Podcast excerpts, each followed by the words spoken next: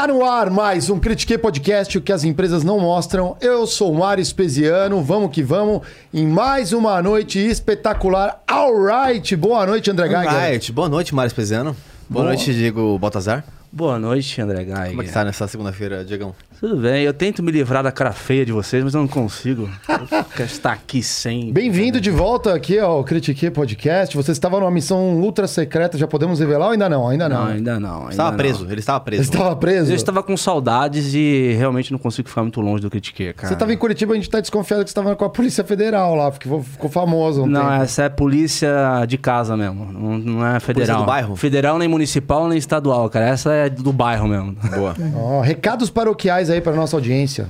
Vamos lá, galera. Se você quer organizar suas finanças, quer colocar no papel os seus sonhos de curto e longo prazo, se você quer montar uma carteira de investimentos vencedora, você tem que falar com a LTW.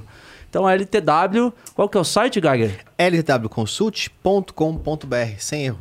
É um time de primeira linha que vai te ajudar no seu objetivo, seja ele qual for, críticos. Sair de dívida, ganhar mais dinheiro, entender mais o mercado. Tem todos os produtos e serviços para você sair. Inclusive tem o planejador de sonhos lá, tem, né? É Se você entrar bom. no site, galera, você pode escrever lá o seu planejador de sonhos, um cara da LTW vai entrar em contato e vai realmente saber exatamente o que você quer, vai planejar, vai colocar tudo no papel lá. E já aproveita que tá começando aí, já deixa o like, já se inscreve nas nossas redes sociais.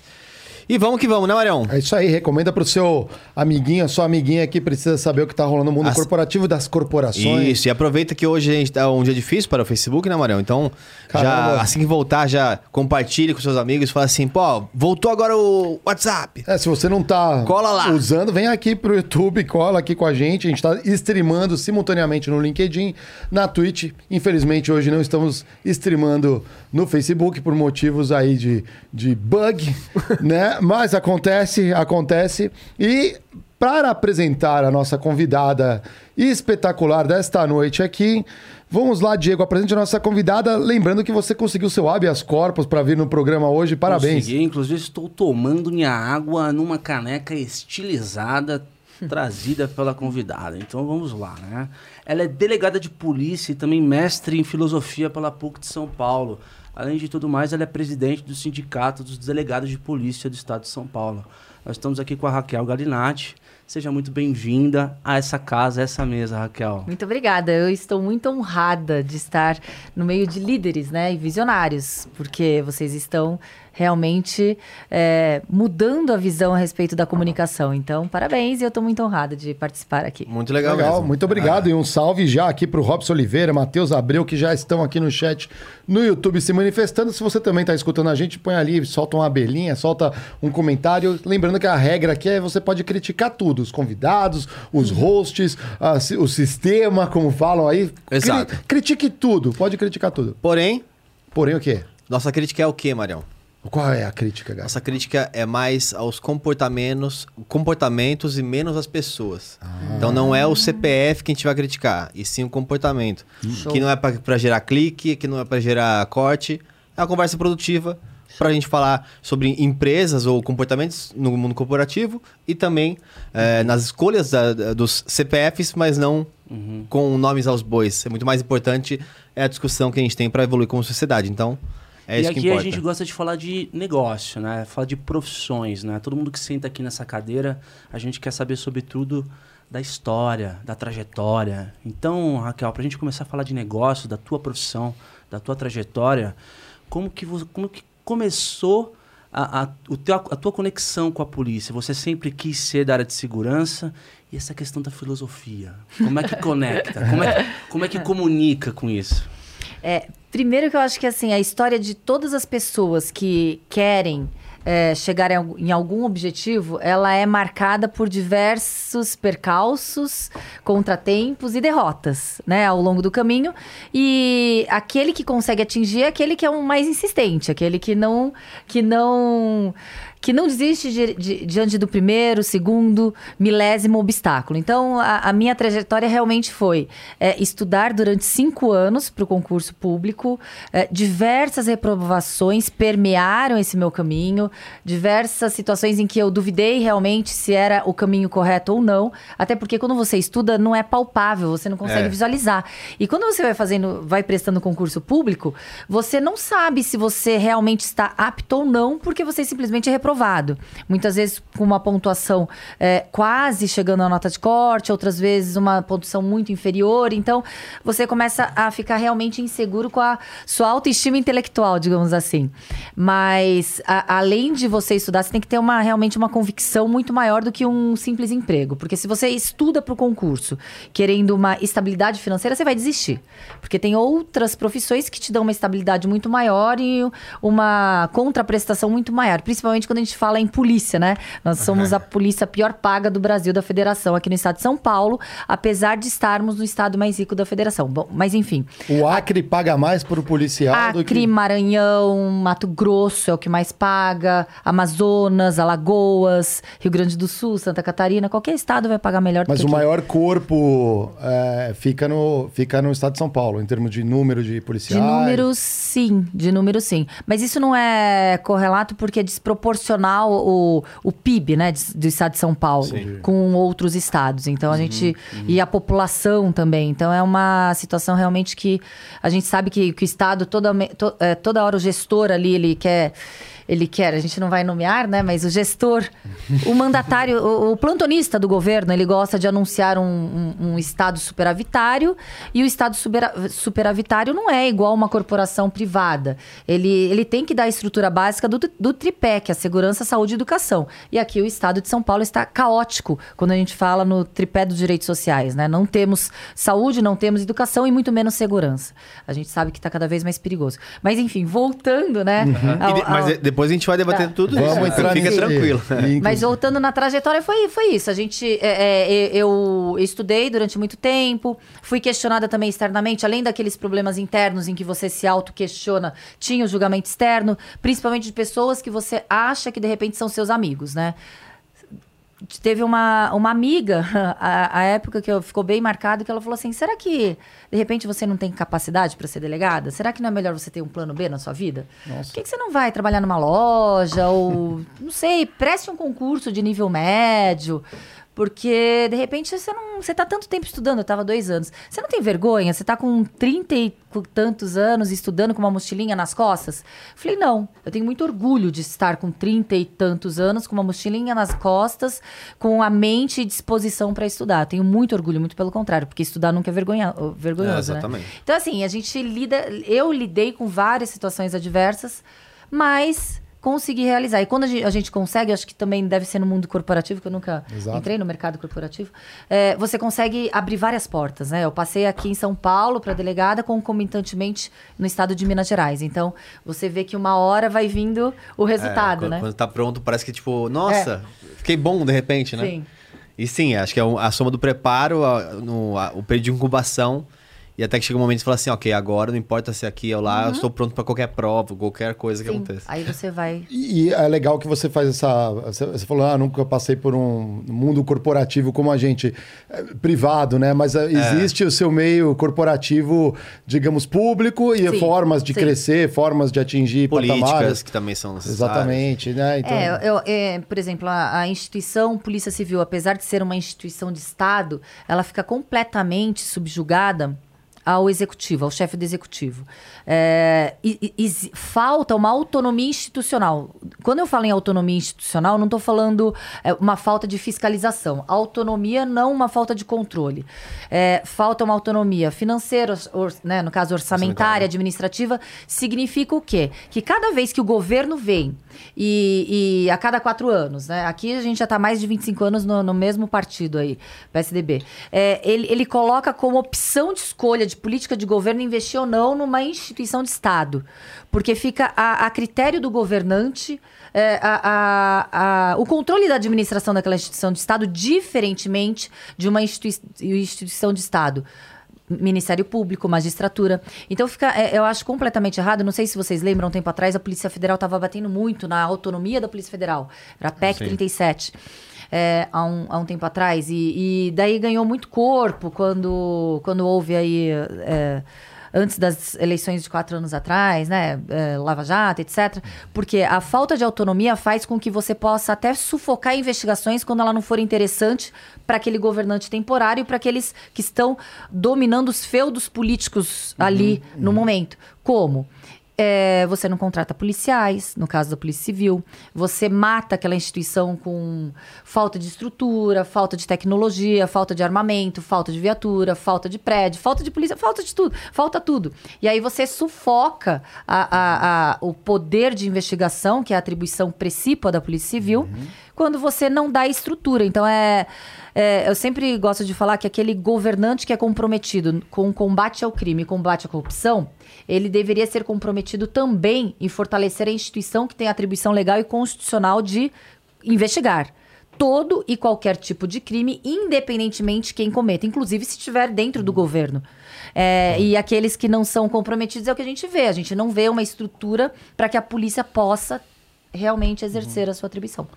E tem, e tem é, você falou de interferência, né? Tem tráfico de influência de outras instituições na Polícia Civil também, porque a Polícia Civil ela detém a, a questão judiciária do negócio, né?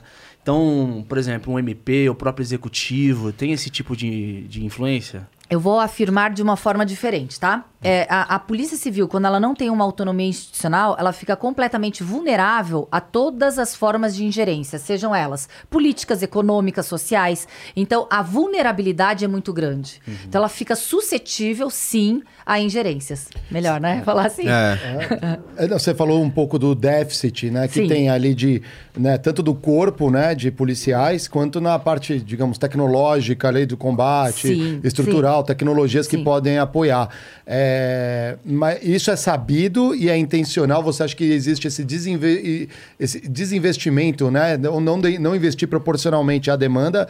Ou também tem uma questão da demanda tá aumentando desproporcionalmente? A, não dá para planejar isso daí? Não, é- é, eu acredito que é proposital sim, que é doloso sim, e que vidas estão morrendo por incompetência, irresponsabilidade, descaso e deboche do governo com a segurança pública.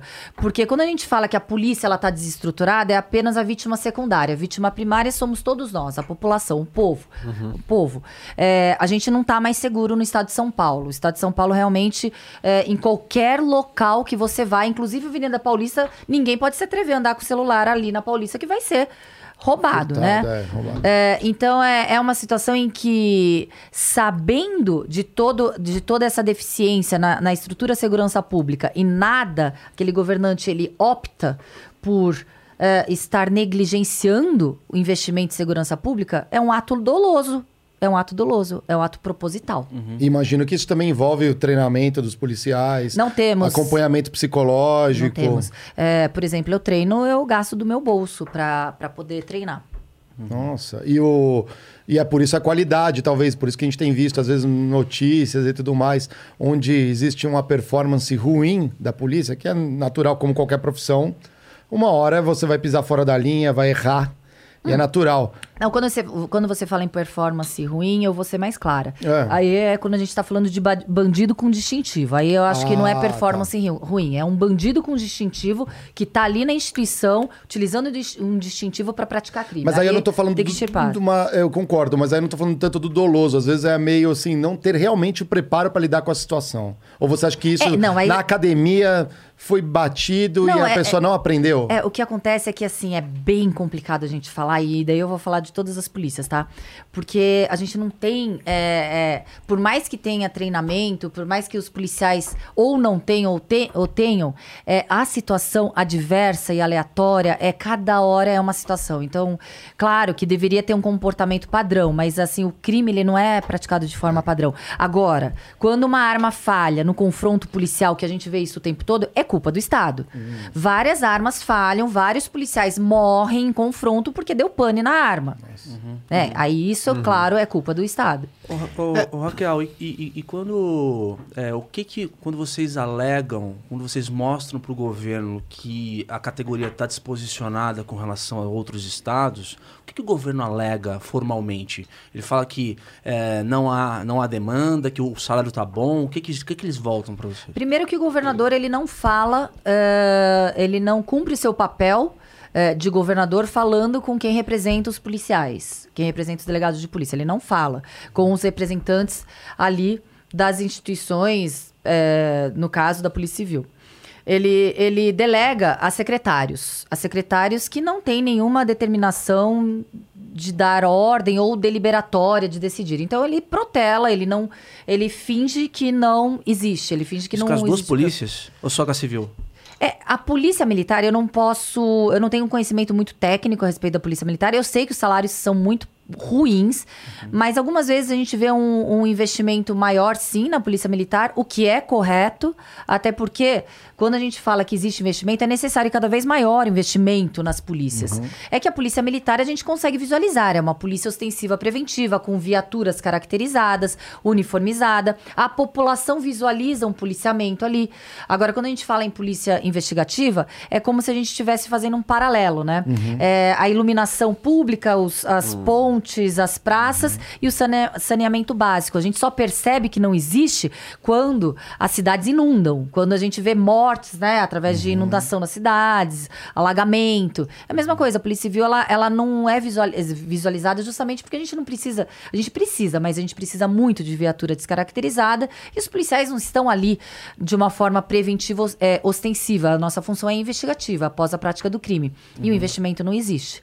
O investimento é, cao- é, é- é muito aquém do, do que o necessário. Porque me parece um impacto direto. Você imagina um salário disposicionado no estado de São Paulo versus, por exemplo, no Paraná, aqui embaixo, né? Ah, o, o jovem hoje que quer, é, quer entrar para a segurança pública, quer construir uma carreira de- é, na delegacia, etc., o cara vai escolher prestar em outro estado do Sim. que no. É. assim, Fora a disparidade entre o que a gente tem já de custo de vida no Brasil, né? Perfeito. Então, dois mil reais em São Paulo ou três mil reais no Acre? exato. Perfeito. Três mil reais no Acre, isso é quatro vezes o que é em Mais São rico Paulo. Só de aluguel, Paulo, é. quando você paga em São Paulo. Então a relação fica mais forte Custo ainda. de né? vida, é totalmente. É, não, isso, isso, isso é, foi perfeito que você falou, porque a gente está falando esse comparativo sem o estudo do custo de vida, do padrão de vida de cada estado. Aí a desproporcionalidade seria muito maior.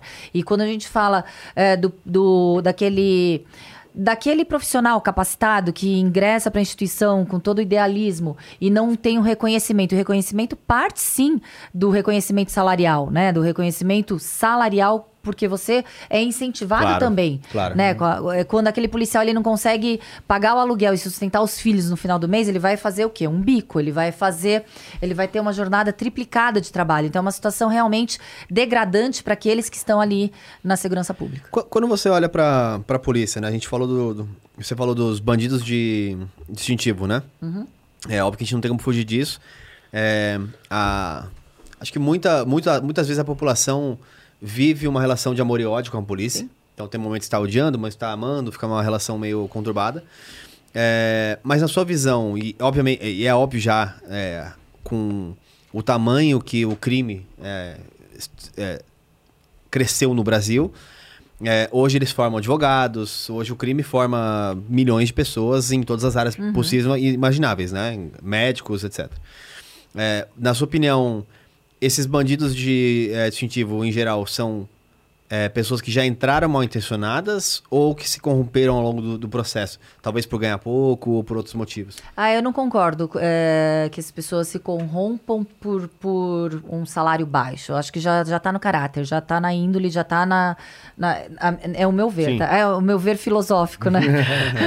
então eu, eu acredito que. Eu não acho que. Claro que existem várias adversidades quando uma pessoa ela é formada pelo local que ela, que ela vive, mas aí como que a gente justificaria todas as pessoas honestas que vivem na, na mesma situação adversa e periférica, muitas vezes, menos aos, dinheiro ausente- ainda, É, né? com menos direito. Co- o- Como que a gente justifica os criminosos de colarinho branco que têm muito dinheiro e são os, os criminosos mais eh, audaciosos e pilantras que existem? Audaciosos não, pilantras que existem. Então, assim, eu não concordo com quando a gente fala que a- o, o salário baixo fomenta a criminalidade. Mas eu concordo sim que o mau caráter ele está inerente. Não é exclusividade da Polícia Civil, né? As, as pessoas que Claro. Deturpam a- ali a, O mundo corporativo também tá cheio. É, exatamente, não é é. exclusividade. E eu percorri todo o estado de São Paulo, eu tô no segundo mandato. Então, no primeiro mandato, por duas vezes eu percorri todo o estado e vi é, polícias diferentes e vi o, e, e- e na sua maior parte, eu tenho muito orgulho dos policiais, dos meus colegas, é, por exercerem com muito amor a polícia. Muitas vezes é, você vê que a- a- o policial ele põe do bolso para poder trabalhar. Então é- é, eu vejo isso no estado. A maior parte são de policiais valorosos, mas claro, quando a gente, quando as pessoas tentam é, de uma forma pejorativa taxar a instituição, eles não pegam os bons exemplos, eles pegam os maus exemplos para querer taxar uma instituição toda. A gente tem visto bem recentemente aí, né, o crime organizado extremamente qualificado.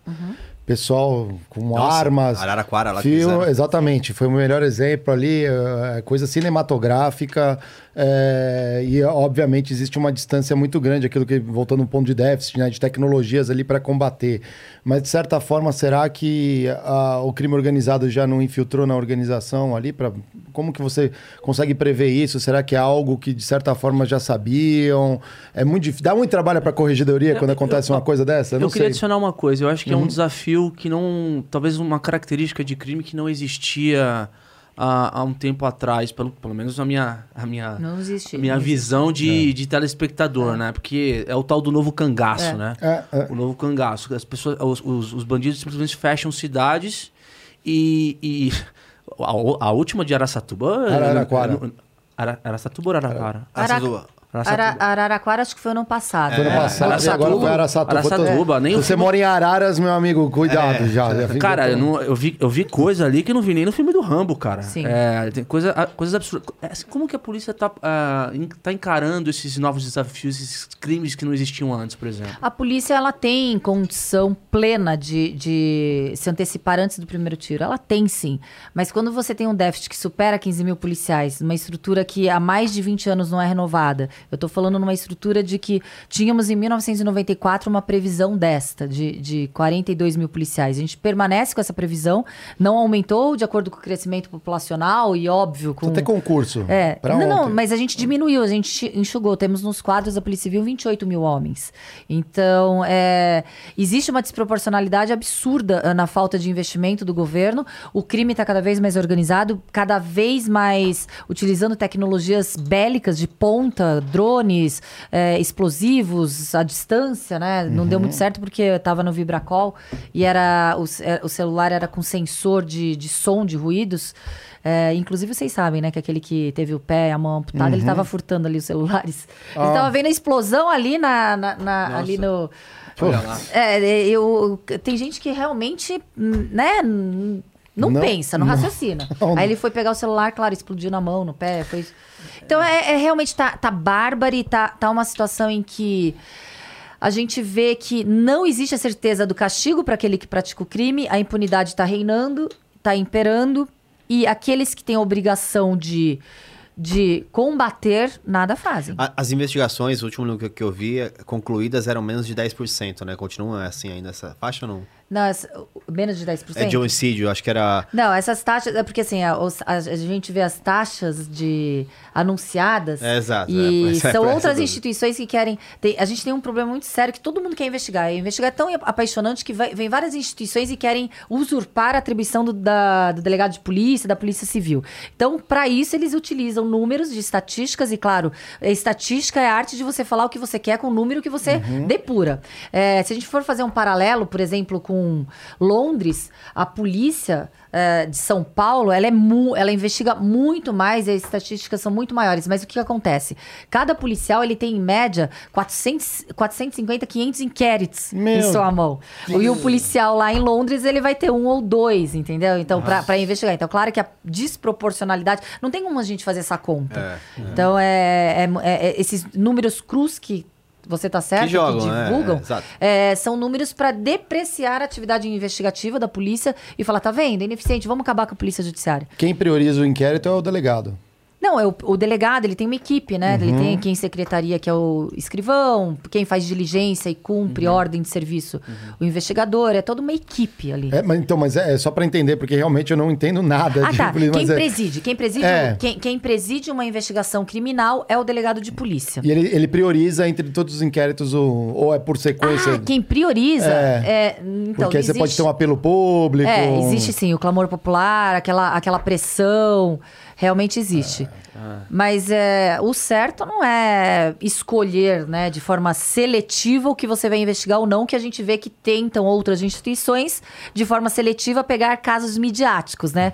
Outras instituições a gente vê muito, muito o Ministério Público escolher casos midiáticos para investigar. A gente É, vê eu lembro muito que Ah, totalmente. casos STF, de principalmente. envolvia po- político, ou mesmo instância aqui do Estado, era juiz que emitia mandato de busca e apreensão, né? Os caras... É, mas sempre provocado. O juiz, ele, ele defere, ele... Mas é sempre provocado. Sempre Ah, é, tá. existe um... A, a Polícia Civil pode ir ao juiz e... sim, sim, Tá, sempre. é, Promotor, sempre, né? sempre, É. é.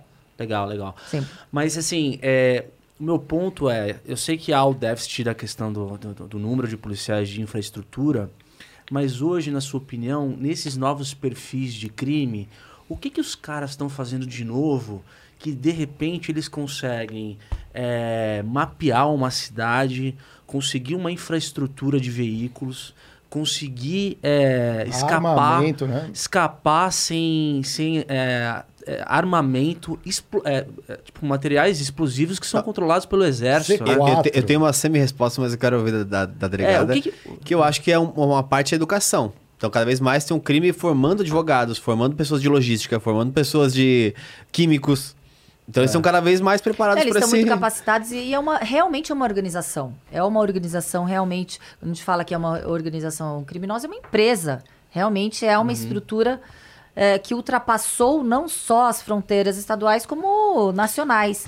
Então, é, é- e isso é culpa porque do governo do Estado de São Paulo. Uhum. O governo do Estado de São Paulo, há 25 anos atrás, que perpetua aqui ah, ah, os mesmos ditadores aqui do governo aqui, não não, não, não, não coibiu eh, essa grande organização criminosa e que cada vez está se estruturando mais. Tem uma história também que eu não sei se é verdade ou se é uma é, ou é bem pontual, mas dizem que quando acontece um, um evento desse é que indiretamente é um bom trabalho realizado pela polícia na medida que apreende um carregamento de droga que vale milhões e os caras ficam sem caixa para se financiar. Eles vão lá e estouram banco para recuperar esse caixa para financiar a atividade criminosa. Não, é tudo concomitante, é tudo interligado, é tudo é, concomitante à prática dos crimes.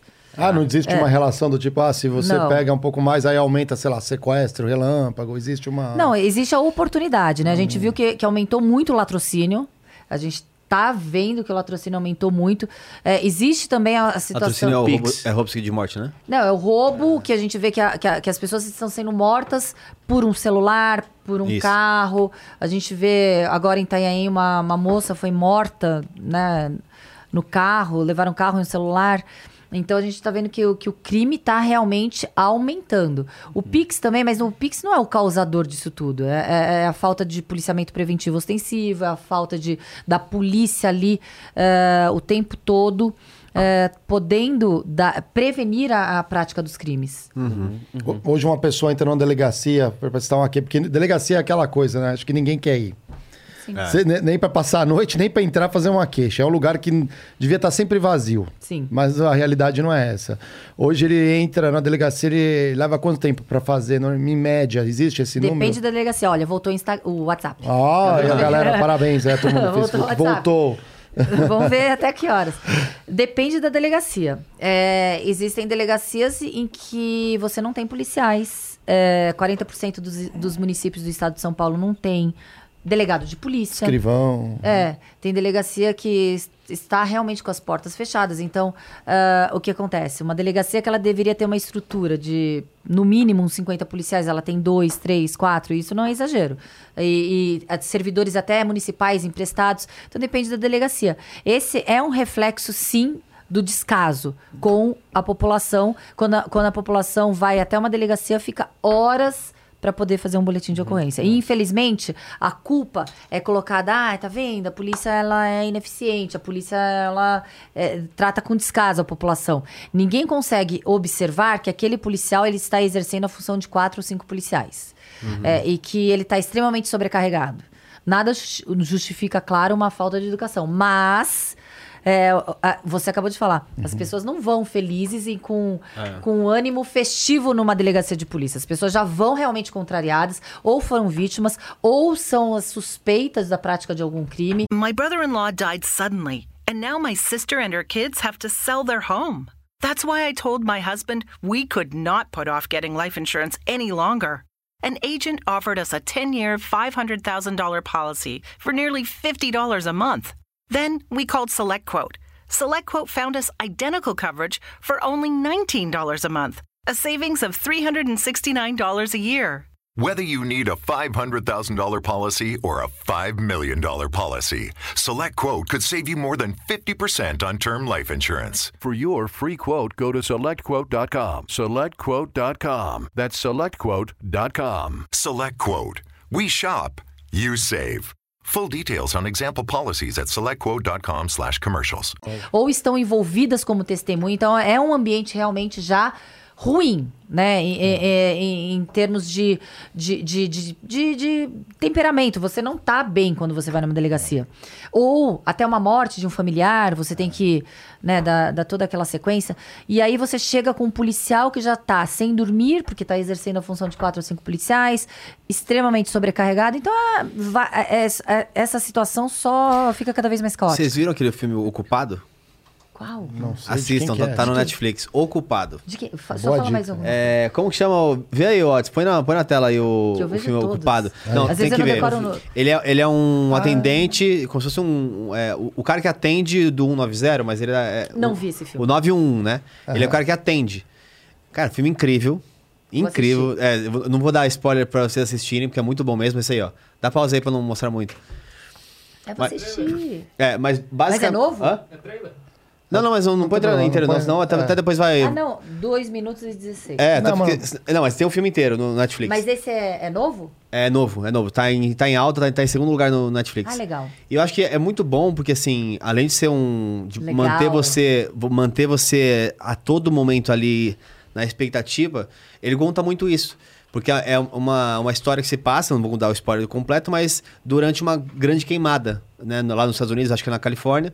Então ele liga pro bombeiro, tá todo mundo culpado. Ele liga pro não sei quem, tá todo mundo culpado. A não sei quem de trânsito também não pode dar informação. É, o outro não pode ir na casa pra atender porque não vai ter mandado de busca. E assim começa a ficar Uhum. Fora a pressão já interna no trabalho. Enfim, muita coisa acontecendo. Muito legal, assistam aí a recomendação Ah, Critique. Eu vi um Pra outro, vocês- o caso de o, o caso de Richard Jewell, ah, também é, um- é novo no Netflix e ah, também tem uma Olha, eu vou temática temática policial.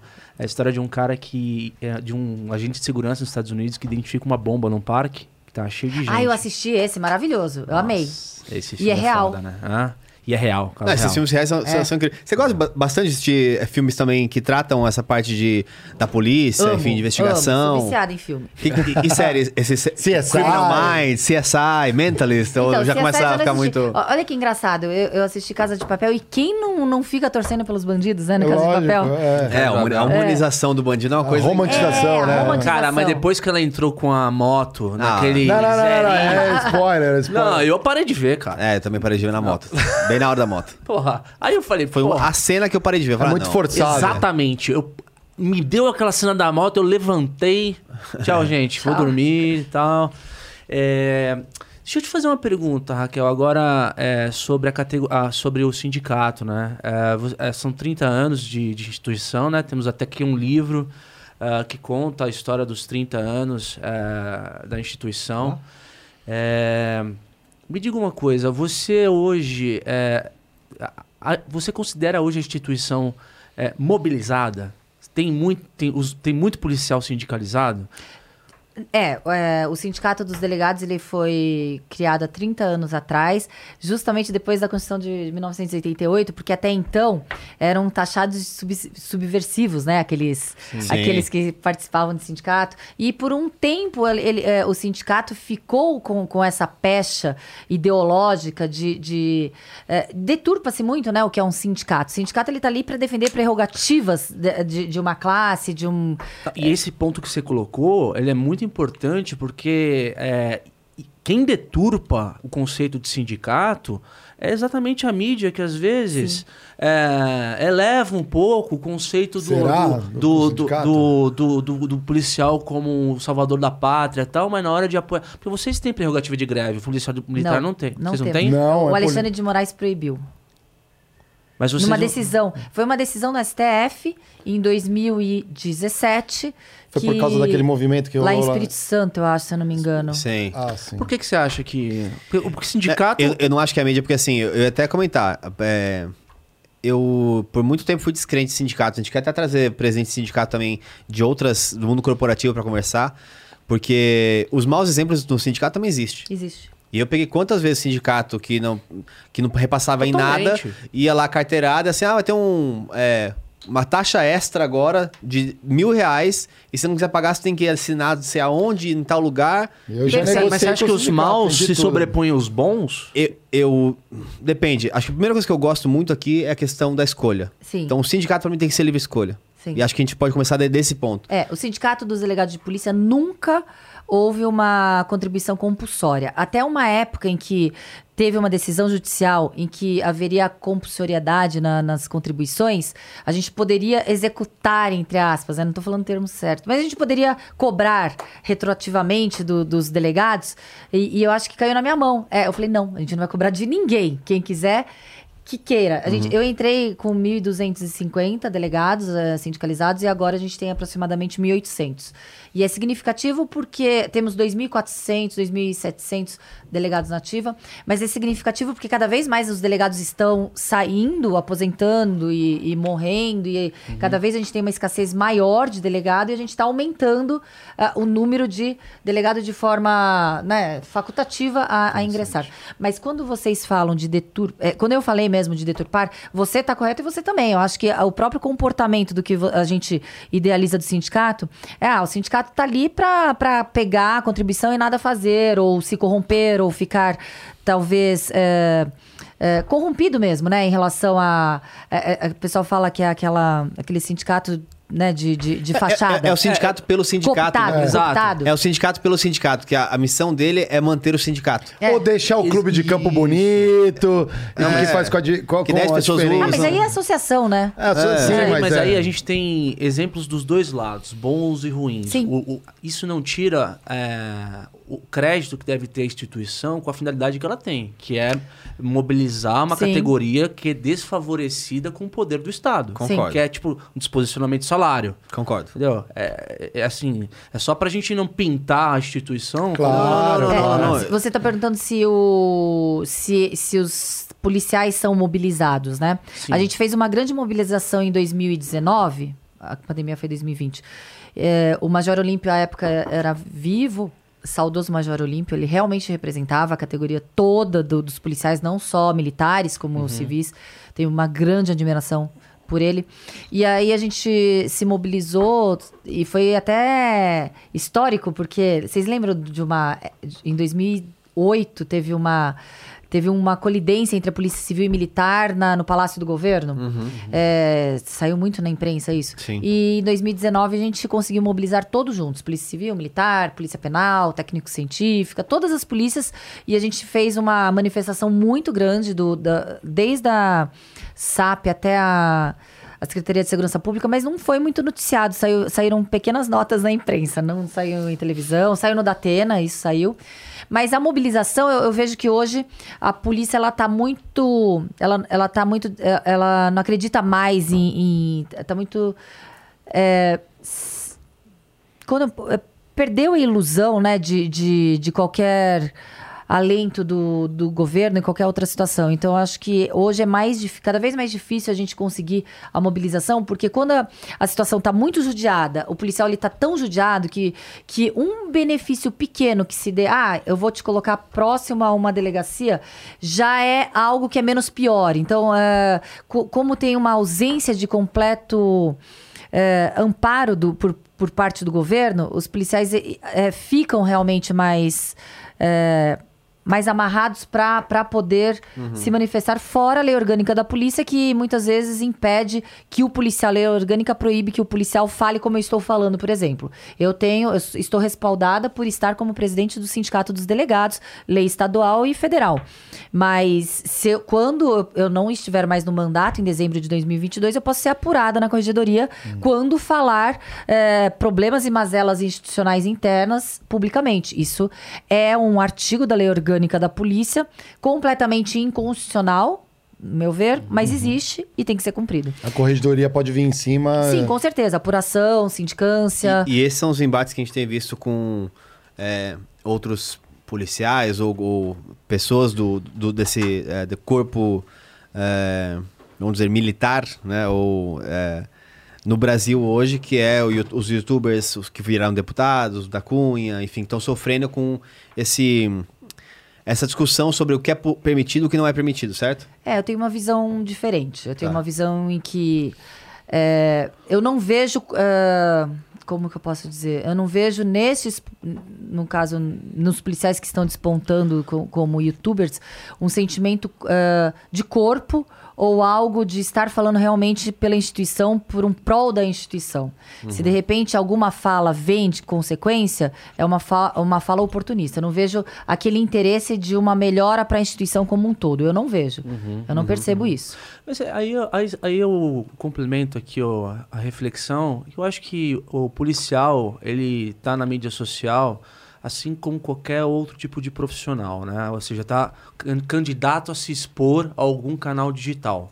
O problema é que se você pegar o passado da polícia é, na exposição de mídia, cara, a Rede Globo, a, o SBT, a Record desenvolveram produtos de audiência colocando o policial como um agente de entretenimento. Os caras invadiam favela com fuzil e o cameraman atrás lá, né? Polícia em ação, vários deles. né, Policiação, tinham, é, como é. é que tinha o Você Decide, lembra? Que o cara votava no final Ah, não, da... mas aí, mas aí era completamente. completamente. Não, desculpa, é, eu, esque... eu tô artístico, confundido. vamos dizer assim, né? Tô O confundindo. Polícia em Ação, esses que, que acompanham Tem a... até hoje alguns, É. né? Tem, até tem, hoje. Entendeu? Então, assim, o, o, YouTube, é, o Instagram acaba sendo um canal a mais. A, a questão é, onde é que tá o, a linha? É.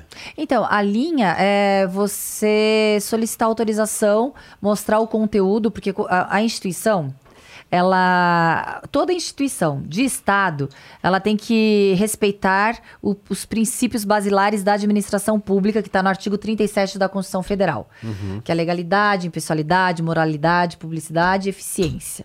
Então, quando a gente fala que esbarra na impessoalidade, é quando, sem normas, a pessoa ela, ela se coloca, porque o YouTube hoje, as redes sociais são muito mais fortes até que, redes, eh, que canais abertos de Com- TV. com certeza. Eu vejo que a audiência é muito maior. Quando eu vim aqui na, no Vênus Podcast, eu, eh, eh, a- as, as pessoas falaram e comentaram muito mais, por exemplo, quando eu vou num, num programa de televisão em rede aberta. Sim. Então, realmente, eu fiquei impressionada o quanto hoje as redes so- as, as mídias que surgiram, principalmente agora na pandemia, né? É. É, podcast, YouTube, estão poderosas. Mas como toda, como toda comunicação, ela tem que ter normas, principalmente de uma instituição de Estado. Então, se as normas são, o que, que existe? Quais são as normas solicitadas ali na Polícia Civil? Uma autorização para que você fale, tá? O que, que você vai falar? Sobre o quê? Você vai falar, por exemplo, a pessoa vai falar sobre determinado tópico, está autorizado? Es- Está autorizado. De repente, olha, você não pode fazer um juízo de valor político na sua fala, você pode ser técnico, você pode mostrar. E eu acho super positivo e salutar que você demonstre o trabalho da polícia, que a polícia, que a população goste da polícia. É, que é um trabalho de aproximação da Sim. polícia com, Sim. com a população. É, Sim. é, só que você tem que respeitar algum, al- algumas regras de conduta ali daquela instituição. Acredito que não é só instituições é, é, públicas, as privadas também. Quando você fala em nome de uma instituição privada, você tem que ter Totalmente. um compliance, né? de- de- de Totalmente, fala. totalmente. Tem coisa que você pode falar, coisa que você não pode falar. É, é, regras já escritas por contrato, inclusive, que você não pode. E tem uma. Eu não sei o que vocês acham, mas A palavra tem, é disclosure, não pode disclosure. É, tem, essa é uma palavra e forte. tem né? uma. Tem uma questão, digamos, não sei se é ética a palavra, mas é, é exploração da. Não do policial, não tô, não tô falando do policial aqui, mas da violência como um.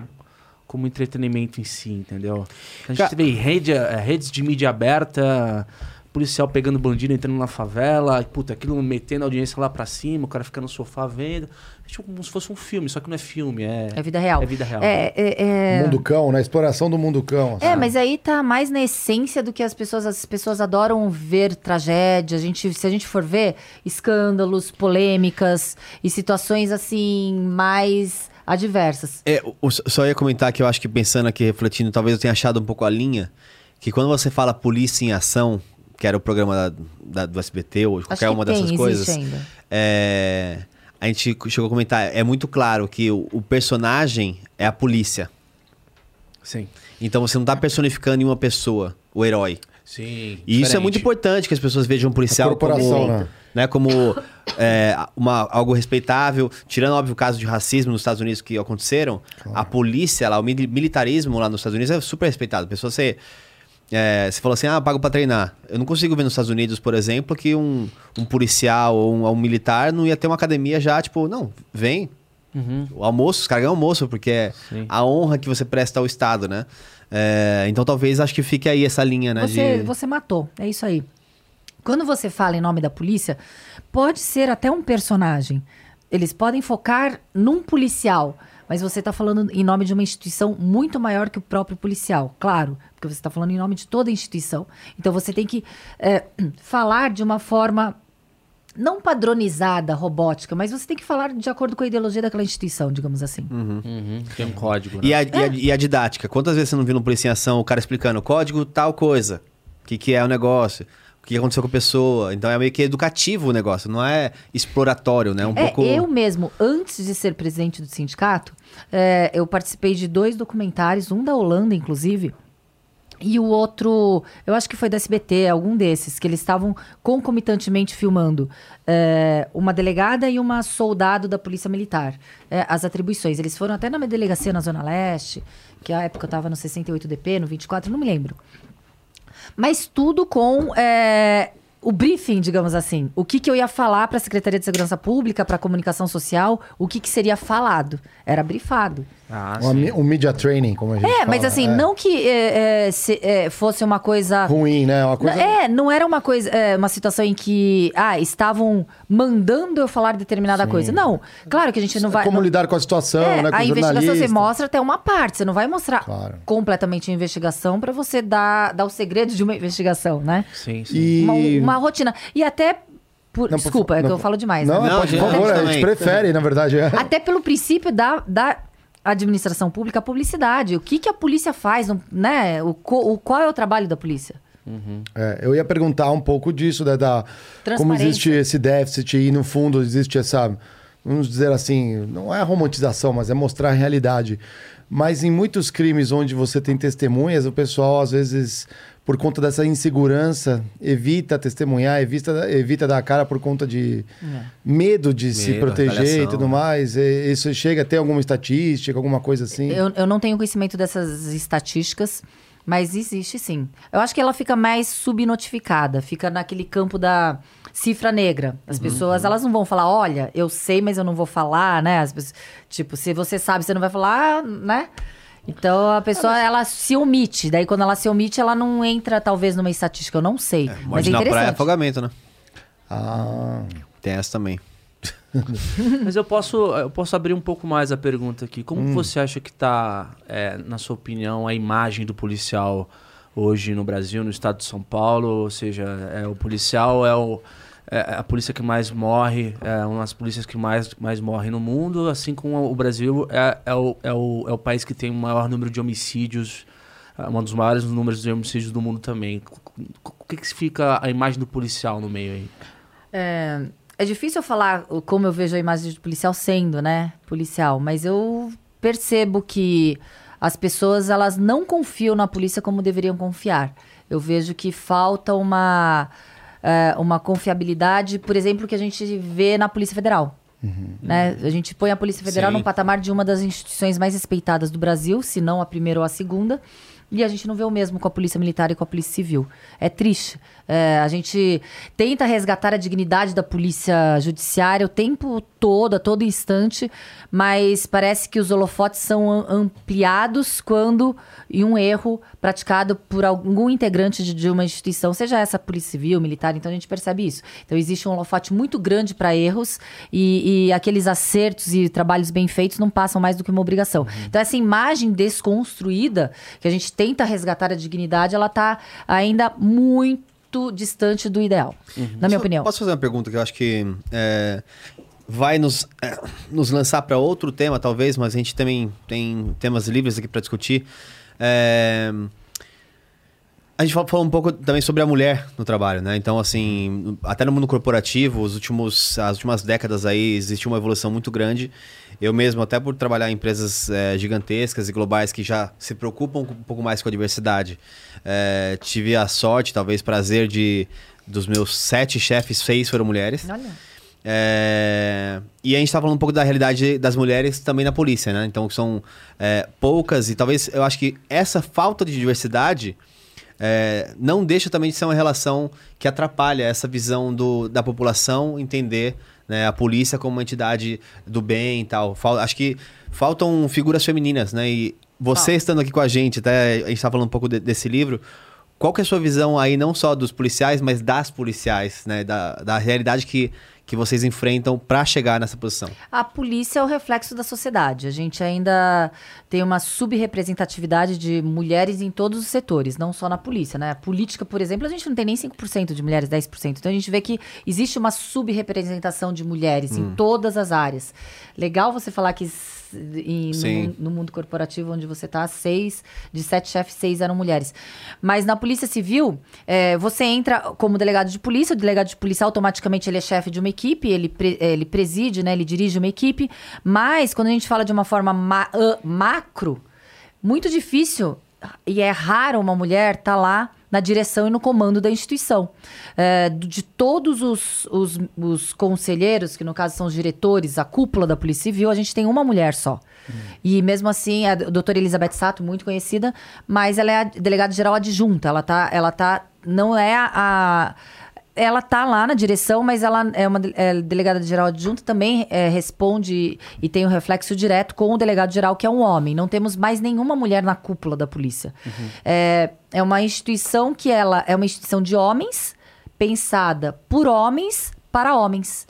É, situação assim, por exemplo, que a gente vê o básico. É, quando a gente fala, ah, a gente quer uma igualdade de tratamento, é uma igualdade de tratamento. Quando a mulher está grávida, é uma situação completamente adversa que um homem nunca vai estar uhum. grávido. Só que a gente não tem uma proteção para uma mulher grávida policial, tirando a delegada de polícia, porque a gente tem a lei 12.830, que é uma lei que assegura a inamovibilidade sem a escolha do delegado aqui no estado de São Paulo. Uhum. É uma lei federal. Outras policiais, como investigadoras, escrivães, escrivãs, agentes, quando grávidas, muitas vezes, quando elas tiram a licença maternidade, elas vão voltar, elas não estão mais naquela lotação que elas estavam, elas são mandadas para outro local, como se tivesse uma punição por estar grávida. Bom. Não se pensa que a mulher grávida, policial, não pode puxar um plantão noturno é. ou uma diligência um pouquinho mais perigosa. Ah, mas a mulher é frágil? Não, a mulher está em uma situação, ela está grávida. Então, uhum. a gente vê que não tem essa atenção. É, outras situações, é, a gente percebe, sim, de, de que a mulher é, é, na polícia existe uma situação em que, é o que eu falei, é mais difícil a gente perceber mulheres no comando real da instituição. Uhum. Quando a gente fala, por exemplo, de Maria da Penha, é, eu entendo que o Brasil tem uma das melhores, é, tem uma boa lei uhum. escrita, tem 15 anos já essa lei. É, agora, tem punição é, com o tanto de, de casos que a gente tem, parece que a cada dois, tem uma estatística, cada dois minutos uma mulher sofre violência doméstica, né? Você acha que essa. Eu acho que tem dois, duas questões aí. Primeira, é, todos os crimes, ou a maioria deles, são reportados? E se não são reportados, é por uma questão de representatividade na instituição policial, por exemplo? Não, não, aí, aí não. Eu vejo que quando a gente fala de crime de violência contra a mulher, uma situação que ultrapassa uma situação de, de polícia, por exemplo. É uma situação de uma sociedade extremamente patriarcal e machista, que a gente ainda tem muitos resquícios, em que a mulher ela fica, assim, eh, subjugada numa relação em que muitas vezes ela não se percebe vítima, ela se percebe como merecedora daquelas agressões e legítimas as agressões. Então, o mais difícil ainda é que as mulheres que estão num relacionamento abusivo percebam que aquele é um relacionamento abusivo e peçam ajuda. Então, é uma situação realmente complexa quando a gente fala da vítima de violência doméstica. E nunca julgando aquela mulher. Quando ah, é, eu vi uma, eu vi alguém falando, agora eu não vou me lembrar, eh, que fez a ah, a própria, acho que Joyce Hasselman. Será que ela falou? Não, então eu não vou falar quem foi, porque eu não Ah, ela lembro. teve um episódio, né? Um pouco... Que ela falou, não sou mulher de malandro. Quer dizer que. É, foi ela mesma que falou. Que, que frase completamente equivocada, ignorante e com ausência de informação. Quer dizer que, que quem apanha é mulher de malandro, é isso? Não. Tem mulheres de donos de banco, tem mulheres de donos de indústria, tem mulheres de juízes, tem mulheres de, de, de todos os cargos possíveis. Não é só a é. mulher. Muitas vezes a mulher de malandro ela não vai apanhar. O malandro é malandro. Ele vai agradar aquela mulher. Então foi uma frase completamente absurda daquela deputada, né?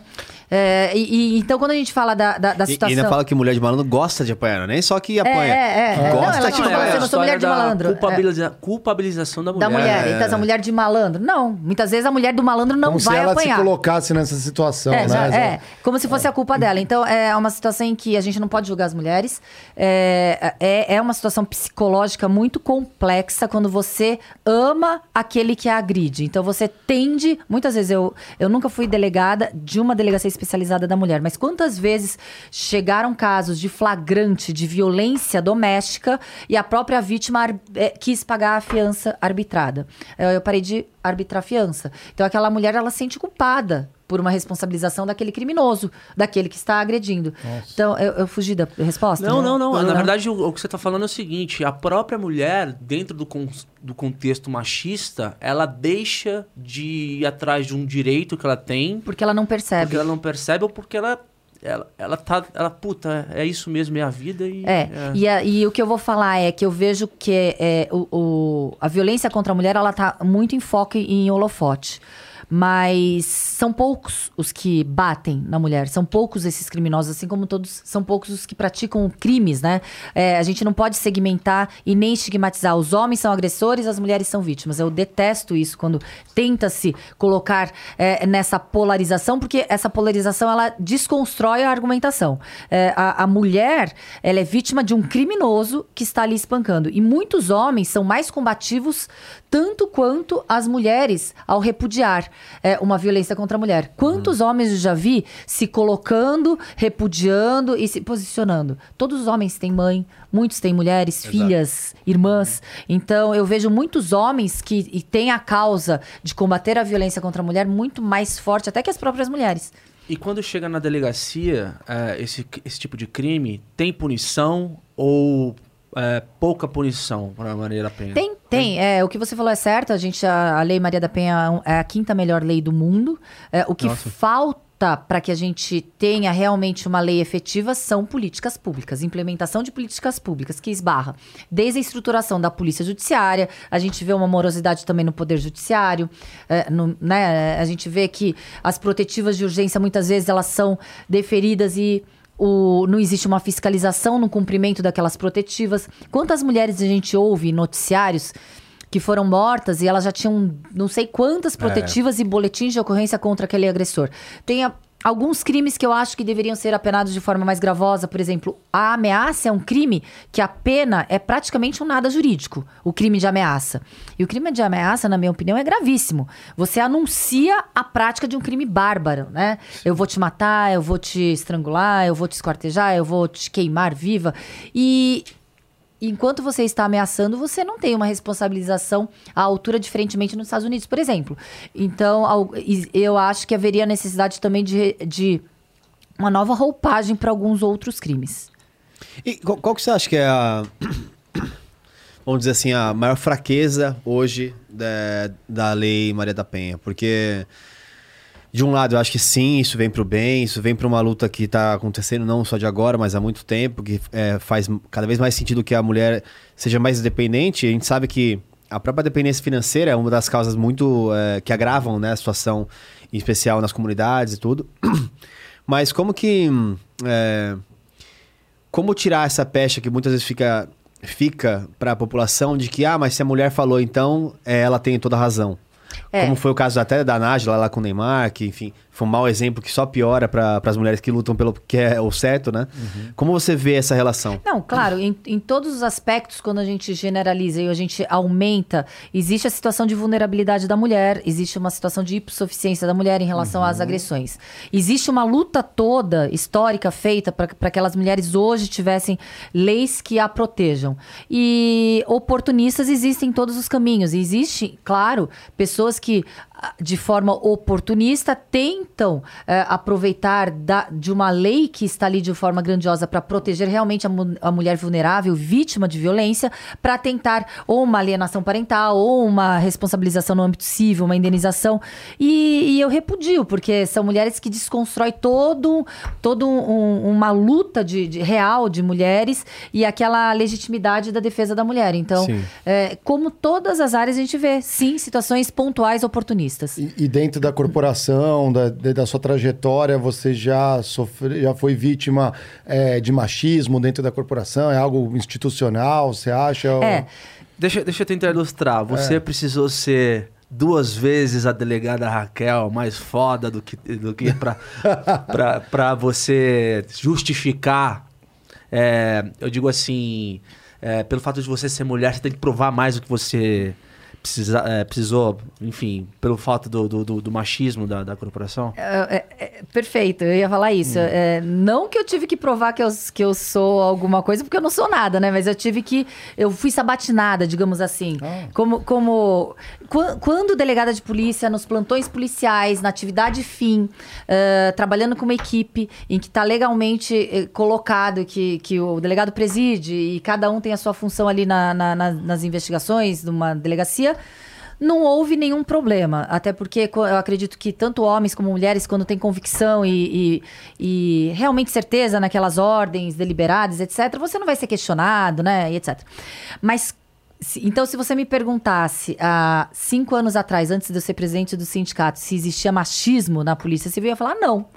Quando é, assumi a presidência do Sindicato dos Delegados, representando os meus pares, é, eu percebi, sim, uma situação em que eu não sabia o que estava acontecendo. Até aquela famosa síndrome do impostor, no caso, síndrome da impostora, eu fui acometida. Eu realmente eu comecei a me questionar, será que...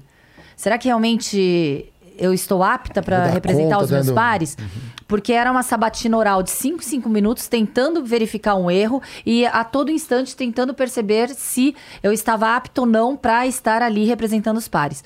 De, de outros pares contemporâneos, boçais, minoria também, eh, e que também outros pares, tanto ah, mais velhos ou, ou da, da mesma faixa de concurso que o meu, também me ajudaram a, a- a combater essa situação. Mas eu percebi que, aqui, é, vocês sabem todos, né? O gaslighting, o maninterrupting, o Sim. mansplaining. Eu passei por situações assim.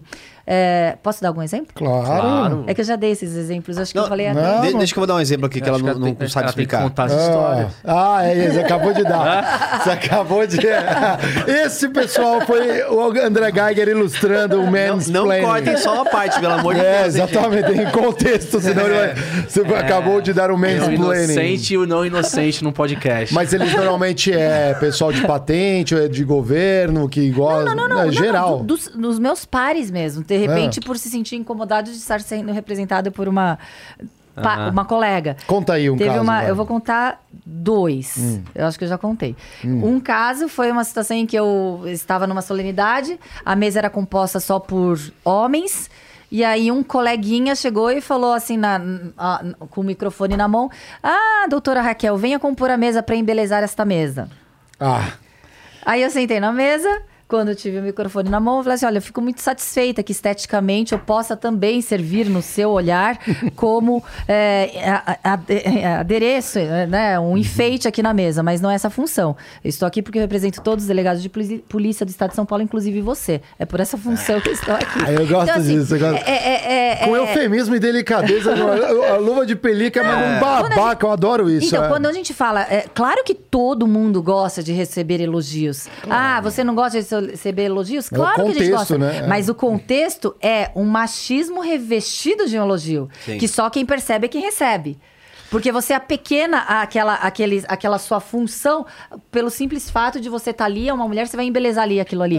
É, é- você entendeu? É uma obje- situação de você- objetificação Sim, até, né? É uma É. situação de você depreciar toda aquela eu, le- função. eu, eu lembrei da, da CPI, da- do, do show- CPI do show lá, que tinha uma porrada de senador inquirindo o, o entrevistado. Aí o entrevistado chegou pra senadora e falou: a senhora está descontrolada. Ai, eu vi isso. Isso foi foda, velho. Sim- Aí os caras falam, que isso, machismo aqui não, meu, que não sei o quê. Já foram todo mundo pra cima dele. Uhum. Mas é engraçado, porque só foi pra ela e o adjetivo tinha endereço, É. né? Você vai desqual- desqualificar, vai colocar um adjetivo, mas é é direcionado na questão do machismo Sim. mesmo, né? É. E, e eu acho complicado é, que o fato. É, é, eu, eu tô aqui bem, bem calminha tal, mas eu sou mais acelerada, eu falo de uma forma mais até mais forte. Mas eu acho que é, que, é, que é injusto que mulheres, né, com características assim, de repente, com uma, uma voz mais forte, de repente que, que não foge de embate, mais bélica, sobrevive. Porque muitas vezes eu já vi colegas que preferem falar, ai, deixa quieto, vai. Ai, que preguiça. S- Só que, é, é, só que essa, ai, que preguiça. Por que, que o respeito não é para todos. Porque o respeito tem que ser de forma forçada. Eu gosto de forçar o respeito. Mas por que que tem que ser assim? Por que que não poderia ser de uma forma muito mais natural? A gente vê isso no mundo corporativo, assim, com muita frequência. Acho que até nas grandes empresas está tendo uma educação. Mas você vivenciou uma, né, Geiger? Uma... Ah, sim, já ouvi coisas absurdas que- como pra uma mulher até que você é boa. Sabe o que, que eu já, já vi? isso. Eu já vi, de- Cara, nunca aconteceu comigo. Eu- eu- uma, uma colega delegada, ela falou que ela estava numa reunião, e aí um, um delegado falou assim: por, por favor, você pode servir o cafezinho pra gente? Todos delegados. Não, não, não, não, não, não. Nem estagiário. Não, É, não, todos delegados. É que assim, Que você tem isso? da forma mais sutil e você tem umas coisas bizarras que você, que você falou agora. É que- é que assim, É que é bizarro. diferente quando. É que o Geiger não foi muito preciso, mas é Até muito é diferente quando parte do presidente da empresa. Nossa. Não, é, mas, mas que assim. Não, E mas ele a- acha que tá elogiando, né? Não, não, não, não, não, não, não, não. Acho Ah, não que não foi? foi. Não, que é- nesse caso não, não. não, mas aí é. Mas tem, tem cultura- caso, tem caso que Geralmente a que- cultura que é uma elogia. merda, né? Eu acho que o, o- o grande problema da- da- das relações, eu sou uma pessoa que é, está em eterno conflito, né? Porque óbvio que a gente sempre evolui. Mas é, às vezes algumas coisas chegam até para ser notadas, é preciso você extrapolar o ponto para você voltar no ponto. né? Tu- Tudo na vida é assim. Você tem uma força que te joga muito acima, aí aquilo vai, vai tendo é, outros debates até que você entra numa homeostase ali. Então, quando entra, por exemplo, a questão do mimimi, começa alguma coisa assim, ah, gaslighting e não sei o quê, e mansplaining, virou uma coisa, nossa, desse tamanho gigantesca, que aí virou muito mimimi, e depois volta ao normal até que se assente e se entenda que existem é, exageros de um lado que tem que ser coibidos, mas espera aí, se for pôr na balança, a gente tá muito para trás ainda de onde a gente Sim, tem que chegar. Sem muito desrespeito, Né? é, Sim. exatamente. é. Raquel, eu queria tocar no ponto da investigação. Queria saber, um, agora falando um pouco do processo, do teu processo do dia a dia. É, a gente é, fala isso no mercado financeiro, no mercado corporativo. Todos nós, seres humanos, a gente tem um viés forte de confirmação. Ou seja, a gente tende a acreditar nas- nossas teses até o final. É, como que vocês se policiam ou se educam a mudar uma linha de investigação quando os dados mostram... Porque a gente, nesse filme que eu vi agora na... na- na- Tá empolgadão, Diego. Tá, tá, tá. empolgado. é, na, na Netflix, é, descobriram. Sim. E aí depois o policial chegou pra ele e falou: eu ainda acho que você. Spoiler total aqui. Total, É. o Diego já podia deixar essa Pronto, depois do programa. Pronto. aí, é. Ah, quem, tá na- quem tá em casa vai, vai vamos querer botar- ver agora. Vamos botar uma palavra boa que você falou. Poli- Se policiam. Como que os policiais se Se policiam? policia- é, ó, o Corregedoria. É, como, como, como que vocês, é, pe- pela técnica, conseguem vencer esse viés que é natural nosso? Sim, é, você está falando da vaidade, né, também. Da Sim. vaidade de você estar correto, da vaidade e, e da soberba de você, de repente, não, não ter percebido um detalhe e ali muda todo o rumo de uma investigação, ou até mesmo alguns interesses espúrios que possam De fora, né? nortear, é, Isso. nortear alguma vulnerabilidade grande, social, política, financeira, etc. Então, quando a gente, quando a gente fala de investigação, o delegado de polícia ele está comprometido o quê? Com a busca possível, porque é a verdade real dos fatos só quem presenciou, mas a busca possível da verdade ali acontecida dos fatos.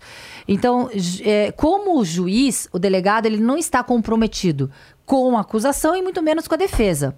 Então, muitas vezes já chegou situação em que aquele que é o principal suspeito, ele está sendo vítima ali de uma situação em que, de repente, no caso era um estupro.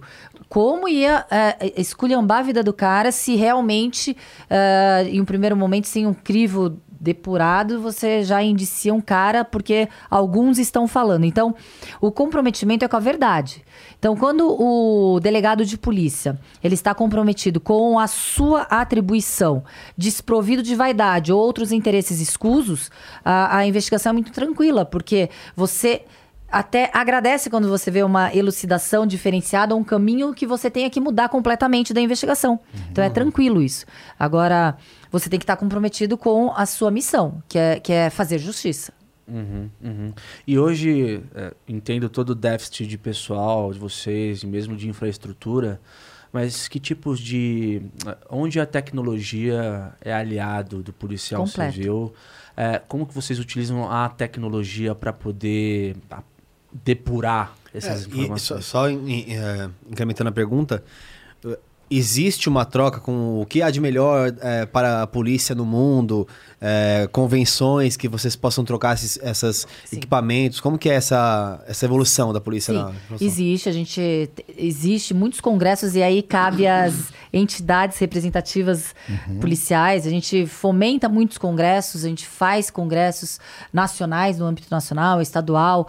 E existe um intercâmbio também de conhecimento para aqueles que querem ter interesse com outras institui- instituições, é, mas a tecnologia, ela cada vez mais ela está mais é, essencial e fundamental numa investigação. Hoje os crimes estão muito na- no âmbito cibernético. É, a gente tem, infelizmente, a gente ainda tem muito pouca tecnologia, mas com o pouco que tem, a gente está fazendo. A Polícia Civil, nós estamos fazendo um trabalho maravilhoso, assim, com o conhecimento daquelas pessoas também que estão ali nas- à, frente das investigações.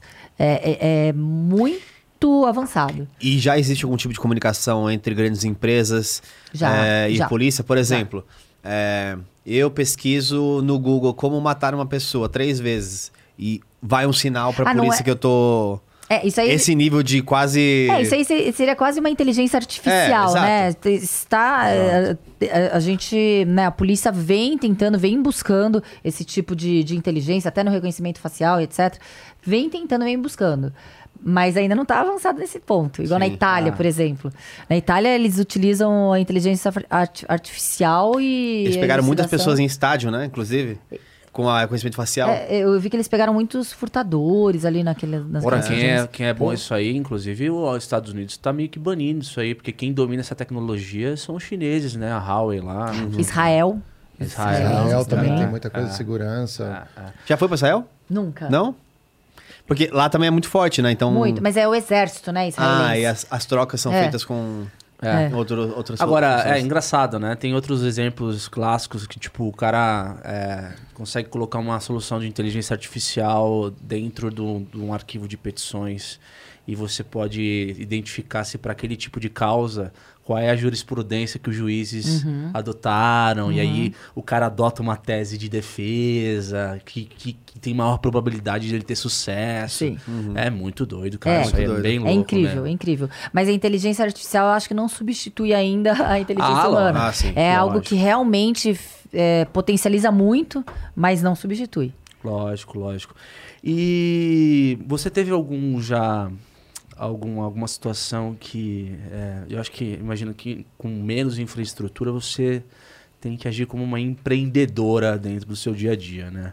É, você tem que qual é, O qual é- jeitinho brasileiro. é, qual é o qual é o jeitinho brasileiro para poder driblar as dificuldades aí, poder mobili- a- alocar de forma ótima os policiais? Como é que você co- como é que como é que vocês delegados desenvolvem a estratégia da atuação da Polícia Civil? É, eu hoje estou representando os delegados no Tá, tá, sindicato. no sindicato. É, no sindicato, a gen- é, de uma forma muito doméstica, a gente, a gente fez um endomarketing, digamos assim, com o próprio trabalho, né? Mostrando e, e proporcionando para pro, os delegados e para os pares a necessidade de é, investir numa entidade que pode representar que seja mais forte. Então, a gente aumentou de 1.200 para 1.800 é, em quatro anos, quatro anos e meio, de quase 400, né? Não, 450. o, o que é- o que acho que é mais relevante é o percentual, né? É. Porque é de 50% para quase 75%.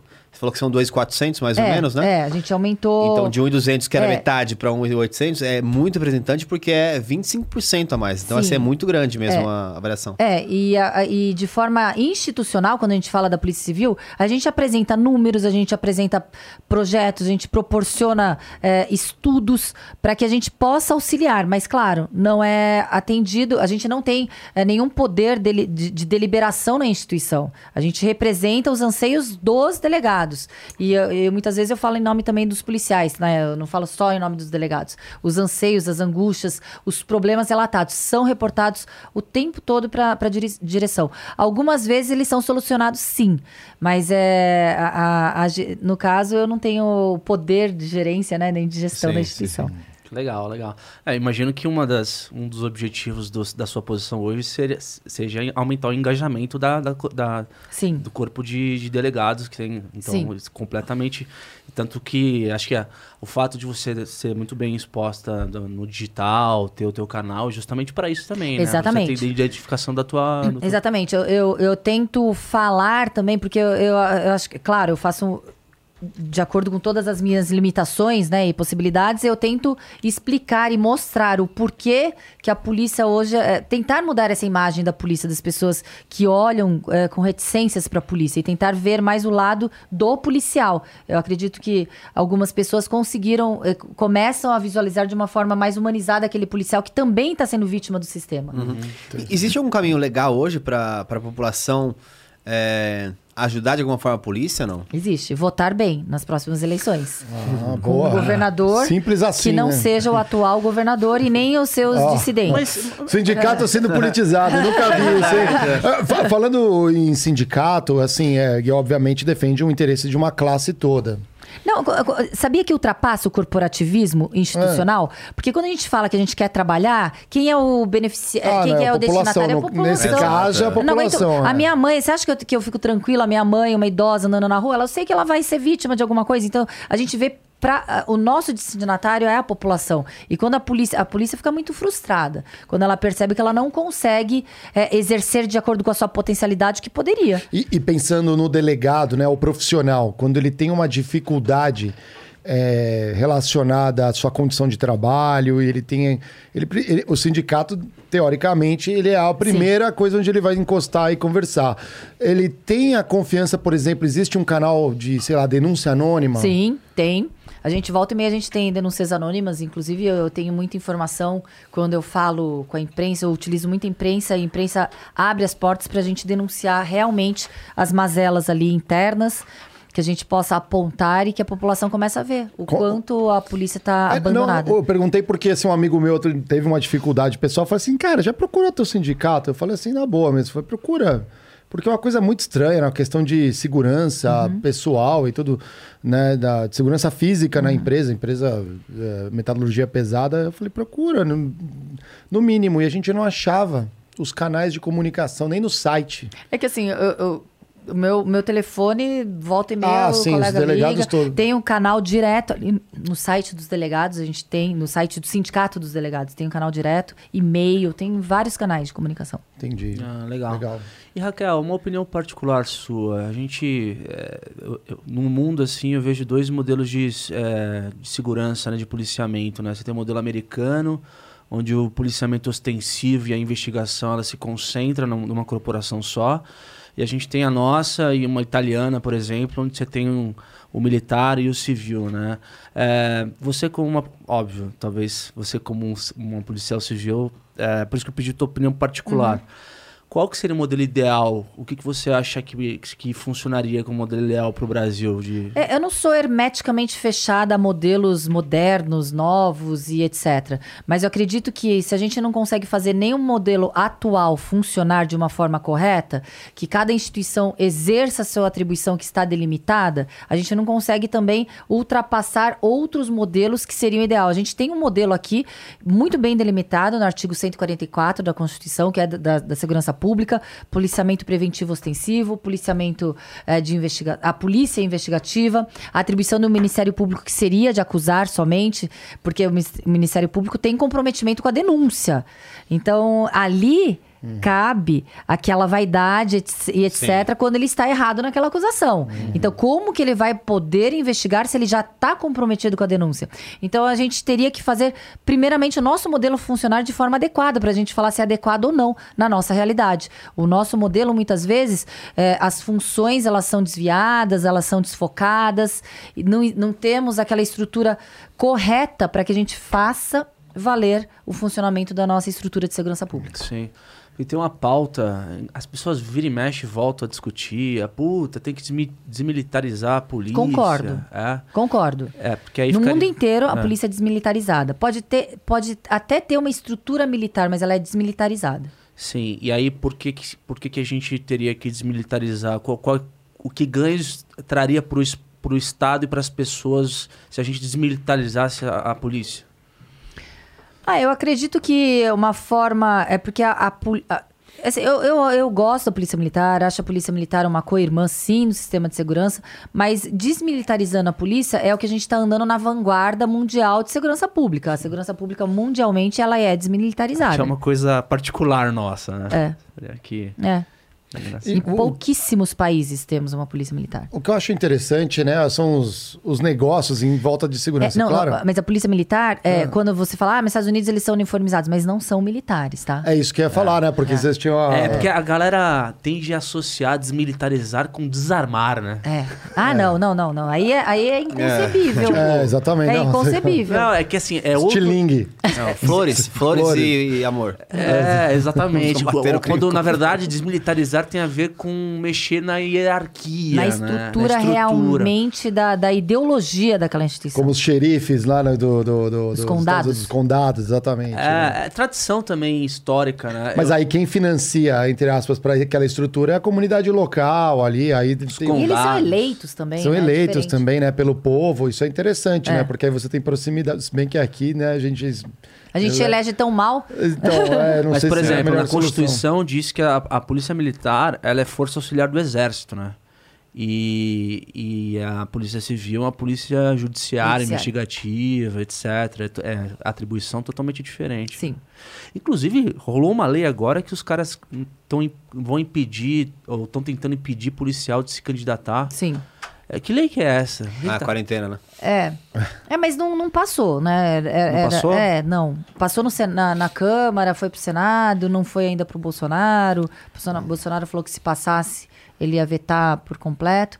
Mas, na minha opinião, é uma completa, é um completo absurdo você é, igualar os policiais, os juízes, os promotores aqueles que praticam crimes, né? Então você está querendo igualar ou superar aqueles que não têm os seus plenos direitos políticos para poder é, é- é uma reserva de mercado, digamos assim, né? Naqueles que estão ali, poderia ser uma reserva de mercado. Mas você, você acha que isso é. Ou essa lei que tentou ser criada é muito pelo esse crescimento de expoentes né, para a população, como Moro, o próprio da Cunha, enfim, policiais que ganham uma certa Popularidade, notoriedade. né? Sim, eu e aí acho falam, opa, opa, opa, se fizer isso, vai Eu ter, vai sim, ter eu acho que- quarentena. eu né? acho que o principal intuito ali foi uma reserva de mercado.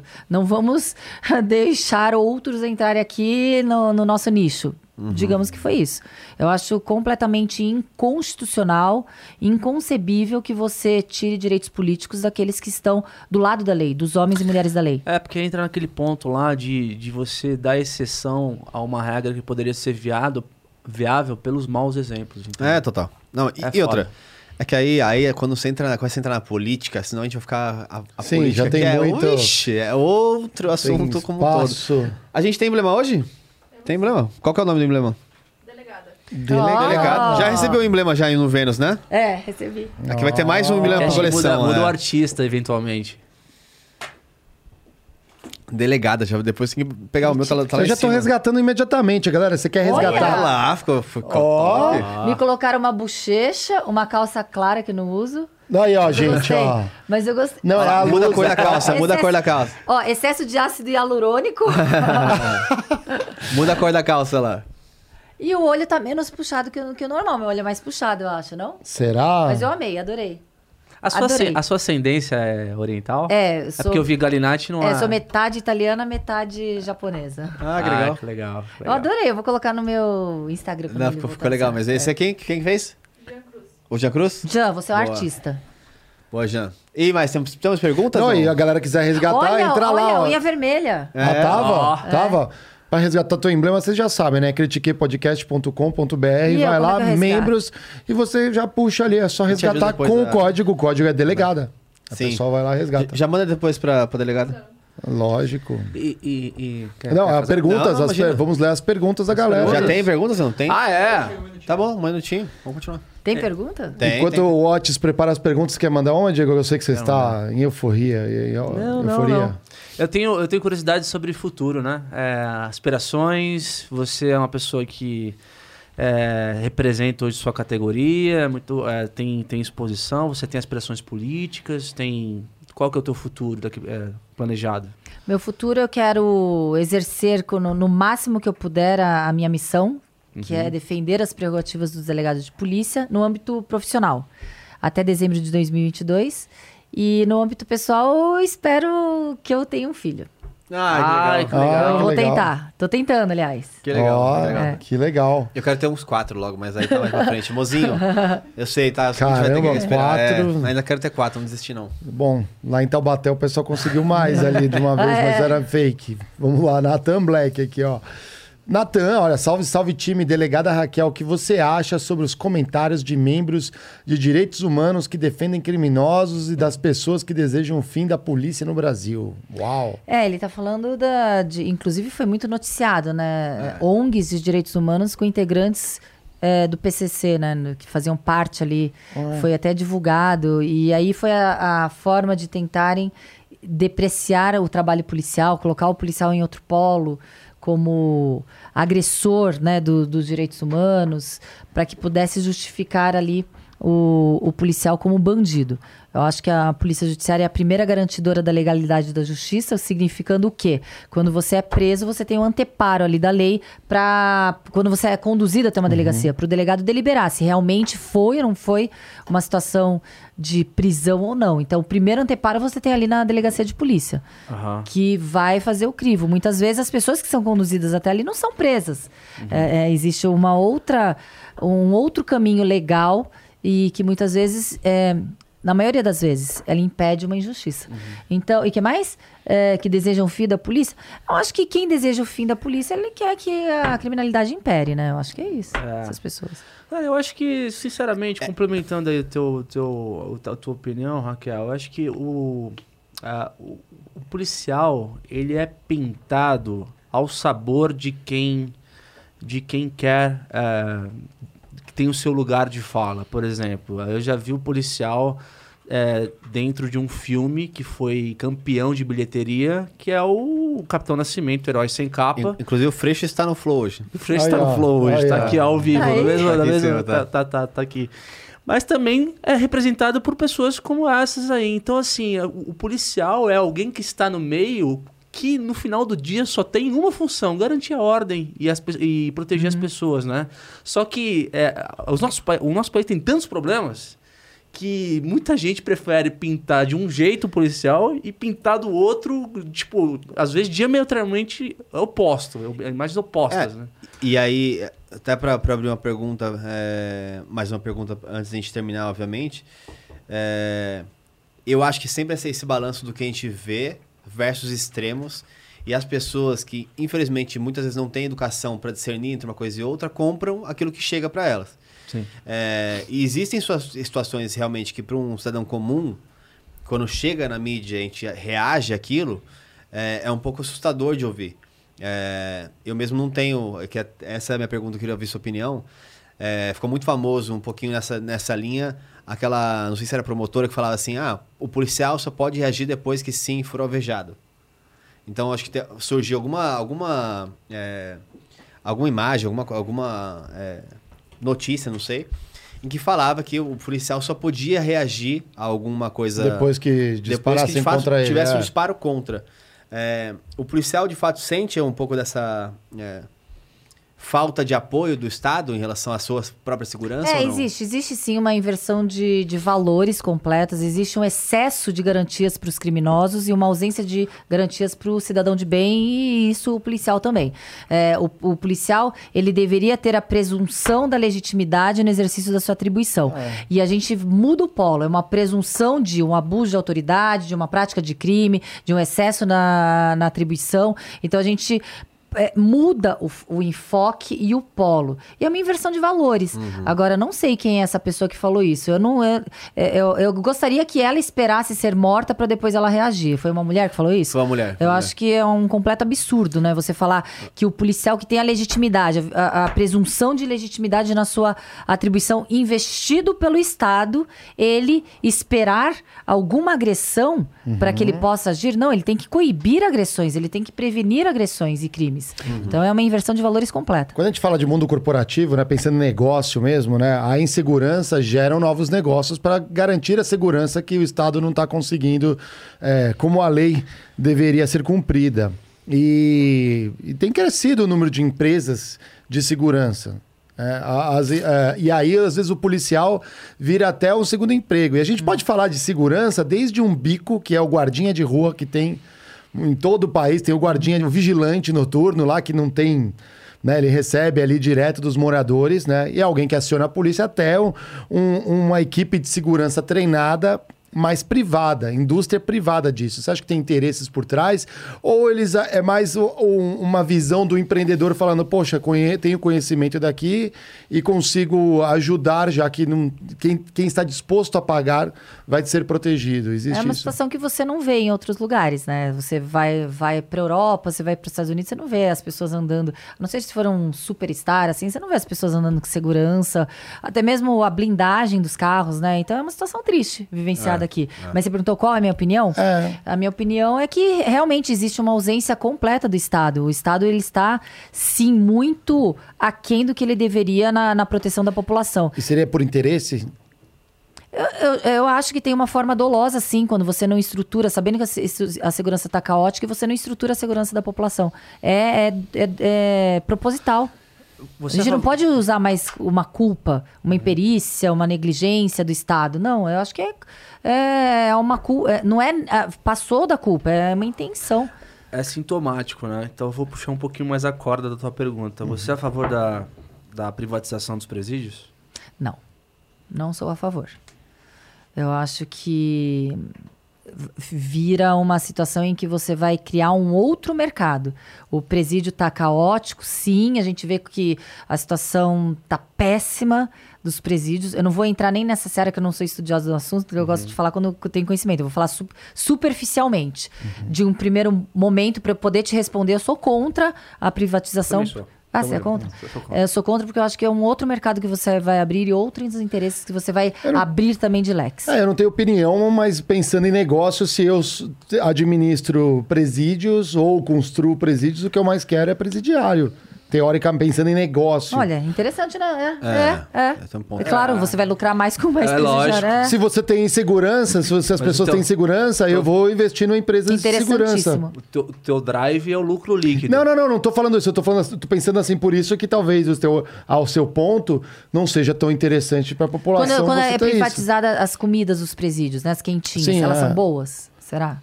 É, mas aí tem o padrão quanto o Estado. De comida eu contrato o refeitório de empresa. E é Entendeu? sempre assim. Se o RH libera uma verba legal, a comida é 10. Se a, a verba é justa, a galera come um rango será que- azedo. mas então- Então, mas aí tem a super. Aí, aí você já complica mais, porque você já Então. tem. Você tá envolvendo órgão Então. público com órgão Então. privado. Cara, é Então. que, na verdade, quem, quem, quem olha isso como um business vai ver, caramba, os presídios privatizados vão ter liberdade de criar sistemas onde o, o, o preso vai pa- poder pagar trabalhando, etc., métodos é- novos. Quem olha pelo lado da sociedade como um motor de desigualdade fala assim, cara, essa questão da privatização dos presídios, bem como o crescimento das empresas de segurança, é sintomático ao abismo social presente no Exatamente. Brasil. A não ser que seja uma ONG administrando um presídio, É, que aí você diferente. trabalha a- o lado social do, do presidiário. Da que você- ressocialização. Faz ressocialização. sentido, Raquel? Não, eu concordo com você. E, e quando a gente vê que é essa ânsia por privatizar todos os setores públicos que a gente vê, principalmente aqui no governo do estado de São Paulo, é leiloar o Estado. A gente está num Estado democrático que o. ba- Eu, eu- eu vou repetir: saúde, segurança e educação é, faz parte da estrutura que o Estado tem que proporcionar aqui. é, na nossa estrutura. A estrutura É. que a gente vivencia. E a gente vê a- o- a- leiloando o Estado completamente. A gente, tá, a gente tá aqui hoje numa semana de segurança, né? Então acho que é muito bom para quem, quem no- nos assiste é, poder é, ver diferentes aspectos da segurança e também pra gente poder pensar, a gente não para pensar sobre isso, né? Eu, pensando agora, eu vou pensar mais, refletir sobre o que eu acho da situação como um todo, mas eu acho que talvez o melhor caminho fosse o Estado na, no cumprimento da pena e talvez o mundo é, Privado. é, privado na ressocialização desse, desse preso. Então imagina que ele tem seis anos de pena, ele pega quatro anos reclusão, dois anos num processo já de socialização para, sei lá, estudar uma, um negócio Será de... que dá certo isso? É, é, Não sei, mas a, a- fato Já, é... é uma proposta diferente. Quantas hein? pessoas É. são ressocializadas hoje? Não sei, cara. não não tenho essa resposta, mas imagino que é um pouco... A gente Nós pode- não temos a resposta hoje. Pode ter mais uma hora aqui de discussão, mas eu sou completo, sou totalmente contra. Diego criticando o Geiger aqui ao vivo. Ele já me critica quase todo episódio, Não, não, a posso já- criticar já- ele. já que é, esse- Porra, Mel, o cara Não. toda hora me critica, não posso criticar ele agora. Pode, eu acho que pode. Raquel, os nossos convidados aqui, eles, eles ligam aqui. O que foi? E o ponto, esqueceu o Não, A ponto. gente bateu o ponto, mas a gente bate o ponto no final, porque assim o Diego voltou na missão secreta e esqueceu de bater o ponto. Aqui, ó, todos os nossos convidados, eles adicionam uma liga nessa bola de elásticos. Aqui um elástico, ele é como se fosse uma algema que prende o, o delegado corrupto. Ele nunca mais sai daí dessa bola, mas na verdade, exatamente. Muito obrigado. É, E o ponto, já bateu o ponto? Não. Pô, gente, Vai ué, ser o dia hoje. Então aqui, ó... Então, na verdade, ela vai bater. Na verdade, você poderia. é, deve- deveria, na verdade, erro nosso, deveria ter ele, batido na entrada, mas vai entrar na entrada e na saída agora ao mesmo tempo. É, É exatamente. só colocar agora. Pode colocar até o final? É isso aí. Ah, é isso aí agora. É, Só, só apertar. Boa. é, porque aqui Aí tá a no gente tem- verso ali, ó. A gente Vira- tem RH aí. também aqui, Raquel, senão a coisa Mas pega. aqui tá 18 e 30. Ah, não, mas Ah, esse só relógio já. Tá... Então ele ba... de novo? É, é, que, é que ele é um, é um relógio. Tem que um dar pouco- corda nele. Não, tá corda sem nele. corda aí, Vai ó. de novo? Não, o pessoal da manutenção não, não deu as caras e. A manutenção, o Estado... Aí agora é esse? Esse. É. O. Estado cortou a verba do... Da manutenção corda, do nosso manutenção relógio. do- O Estado vulgo Otis Vulgo aqui, Otis. Aí, agora coloca esse lá na Galeria da Fama. Isso. Isso. Chique. Você estará agora do lado de Senizato, Pronto. João Kepler. Show de bola. É, quem mais que esteve aqui conosco? Ah, ixi, toda sorte. Ana de- Fontes. Toda sorte. Conheceu a Ana Fontes já? Não. Ana Fontes é a- a- uma pessoa incrível que a gente conheceu aqui. Ela tem hoje uma rede de mais de 100 mil mulheres. São empreendedoras, então também foi uma história bem legal. Bem legal. Legal. Convido aí a assistir depois esse episódio. Foi muito legal. Gostei muito de fazer. É, no nosso casting de mulheres aí, é mais uma presença que engrandece aí. São líderes de segmento aí. A gente. É a primeira vez que a gente tá falando de segurança, né? É, a primeira vez. Segurança, a primeira vez. Então a semana promete, hein, galera? E. E muito obrigado, eu gostei de verdade muito da, da, da conversa. Acho que a gente não precisou ser polêmico pra ter uma conversa produtiva. Não, eu isso acho que a gente bom. poderia conversar aqui por mais quatro horas. A resenha continua aqui, galera. Mas é incrível. Obrigado aqui pelos livros. A gente vamos ver se a gente é, promove aqui um, um- uma competição de sorte. Um concurso de sorte. Concurso de Concurso de sorte. sorte. Exatamente. É, convidado de quarta-feira, produtora. Marlon. Marlon Luz. Marlon Luz, a, a Geiger, eu quero ver o que o CFO da da Uber, Uber, vai falar vai com o falar- Marlon da Uber. Meu Deus do Ah, céu. é o da CPI dos aplicativos. vamos ver. Ah, certo. eu quero ver. Essa conversa tá incrível, galera. Raquel, muito obrigado. É, tuas considerações finais, se quiser deixar tuas mídias. Recados todos. Por favor. Ah, eu achei. Primeiro, eu agradeço o convite, achei maravilhoso. Foi uma conversa realmente informal e, ao mesmo tempo, a gente conseguiu falar sobre vários assuntos, né? E assuntos, assim, no, no meu sentir, muito importantes, principalmente para polícia e para as mulheres. Então, agradeço. E. Recado? É, recado. Deixa tuas Quer mídias. deixar um salve pra alguém? salve. Ah, eu, a- o meu Instagram é Raquel Galinatti com dois L's, Facebook, Twitter. Eu comecei com o Twitter agora. Não Boa. comecei- é é difícil, né? Você falar em poucas palavras o que você quer falar. E eu, um- já que a gente está num podcast de empreendedorismo, de realmente para as pessoas é, quererem é, ou buscar ou continuar no caminho, então o meu recado é: você é, é o único que pode determinar o destino da sua vida. Você é o ator principal da sua vida e você que determina, mais ninguém. Então é isso.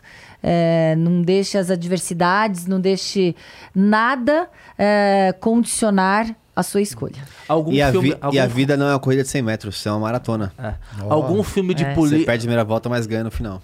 Desculpa, cara. Algum filme policial que você queira. É. Ah, eu adoro, eu adoro é, O Segredo dos Seus Olhos, do Darim. É o segredo dos seus Ah, adoro esse filme. Ah, eu adoro. adoro. Assisti É acho que umas bom. cinco vezes. Muito bom. Eu adoro. Veja Ocupado hoje. Eu vou e ver. você que tá em casa já deitadinho, assista o Ocupado. Vou assistir. Legal, obrigado. Beleza? Muito legal. Um abraço, critiquei para os críticos Ó. e críticas aí. Até quarta. Obrigado, Raquel. galera. Bom, adorei. Valeu. Beijão.